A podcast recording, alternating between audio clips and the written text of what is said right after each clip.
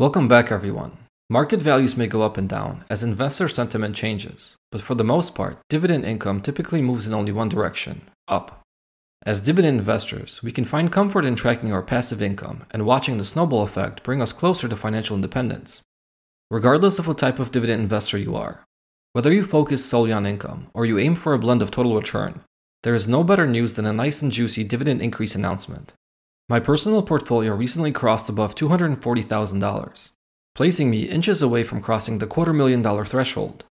My investing strategy is focused on total return, but I only invest in dividend growth stocks because I want to build a passive income stream that will fund my retirement. I've been tracking my dividend income, and recently I also started tracking the ending market value of my portfolio, my forward expected dividend income, and my trailing 12 month dividend income. I've been doing this at the end of each month starting with January of this year, and today I wanted to share this information with you. So let's start with a brief history first, and then we'll take a look at my portfolio and the projections as of today. At the end of January, my portfolio had a market value of about $231,000, and my forward dividend income was $4,887.30. By the end of February, my portfolio value fell by about $2,000, net of my contributions for the month, but my projected dividend income climbed to $5,001.92. Seeing my dividend income climb, even when my portfolio drops in value, keeps me motivated to remain patient and trust that the process of investing works out in the long run. By the end of March, my portfolio hit a market value of $237,000, up about $8,000 from the prior month, and my projected dividend income grew as well to $5,128.50. April was another positive month as my portfolio crossed above $240,000, and my dividend income jumped again to $5,366.76. All in all, it's not a bad start to the year. The value of my investments has increased, net of my contributions, and my projected dividend income is about $500 higher than it was three months ago.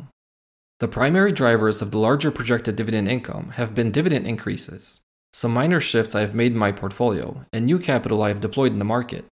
My trailing dividend income has grown nicely since January as well, at the end of January, I received a total of $2,813.23 in dividends during the prior 12 months. At the end of February, this figure grew to $2,988.10. And then it jumped much higher in March to $3,343.65. In April, I saw a modest increase as well to $3,410.30. The large difference between my forward and trailing dividend income can be explained by a large inflow into my dividend strategies in January. I converted an old 401k account that was invested in index funds to a traditional IRA and deployed the funds into dividend stocks. This one time shift in assets gave my forward dividend income a big boost, and these new dividend flows started trickling in in February and March, which explains why the trailing dividend stream is growing faster than the projected dividend stream. Between January and April, my trailing 12 month dividend income has grown by over 21%, while my forward dividend income is up just shy of 10%. And while my portfolio may not generate a high level of income, the majority of stocks I target offer high dividend growth rates, and you can see that clearly by the rate of growth from the past quarter. I don't intend to retire anytime soon, and if I can maintain a healthy dividend growth rate, I should be able to build a large enough passive income stream without depending on high yield stocks or funds. As of right now, my portfolio consists of 82 unique positions and yields 2.25%. My actual projected income today is $5,406.45, which is already a little higher than the month end April projection. Based on this projection, I can expect to see about $1,351 in dividends each quarter, or $450 on average per month, which puts me just north of $100 per week. It's not enough to replace my regular income, but earning $14.81 passively every day while I go about my regular life is a good feeling.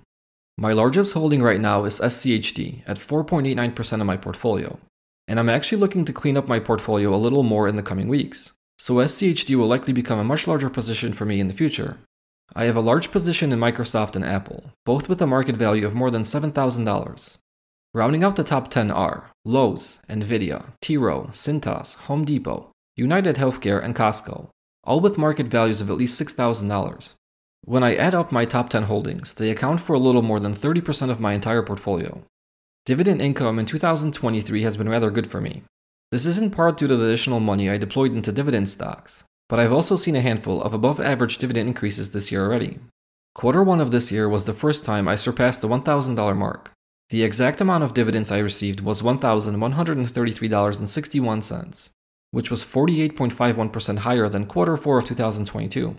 I expect quarter 2 to be even better and possibly somewhere around $1,300.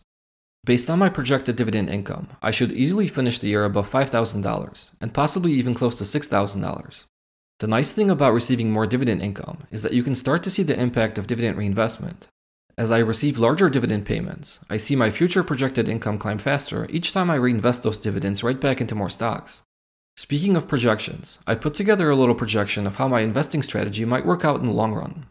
I took my starting balance at the end of January this year estimated my contributions that I anticipate to make to my portfolio, and made some growth assumptions. I expect that in the long run, I can achieve a 10% total return. And given that my dividend yield right now is 2.25%, to hit a 10% long term total return, I would require a 7.75% rate of capital appreciation. I also increased my contributions by 3% per year to estimate a standard salary increase. I personally expect to grow my contribution rate much faster, but I wanted to keep this projection conservative. Based on these assumptions, I should end the year with a market value of about $280,000 and $5,460 in dividend income. By the end of the decade, my portfolio should have a market value of about $732,000, and my annual dividend income should be about $14,638. If I can keep this plan going for another decade, I would expect to have a market value of about 2.5 million and an annual dividend income of $50,942. If I could keep this up all the way to a standard retirement age, that would put my final year of contributing into this portfolio as 2052, and I should hit a market value of about $10 million and have an annual dividend income of $203,540. I know the stock market won't be such a nice and even write up over the next 30 years, but I am pretty confident I can come close to a 10% annualized rate of return over this span of time. Even if I come up short, I should still finish in a decent place. Time is really your best friend when it comes to investing and growing wealth. I am planning for the long term, but I realize that life isn't always as pretty as we plan for it to be. So I imagine that I will encounter some surprises in the next three decades that may cause me to deviate from this plan, and I will have to adjust my portfolio. This projection is purely for my dividend investing strategy, but my wife and I also have other investments, like company 401k plans that are not invested in dividend stocks for lack of options, and an employee purchase plan and some real estate. My dividend portfolio is my main focus, but I'm not placing all of my eggs in just this one basket. Some of you may be ahead of me on your dividend journey, and some might be behind. But regardless of where you are today, where you will end up is entirely up to you and how determined you are to get there. So, no matter where you are, my advice is find what works for you and stick with it for a long time. Have some patience and watch your goals materialize in front of your eyes.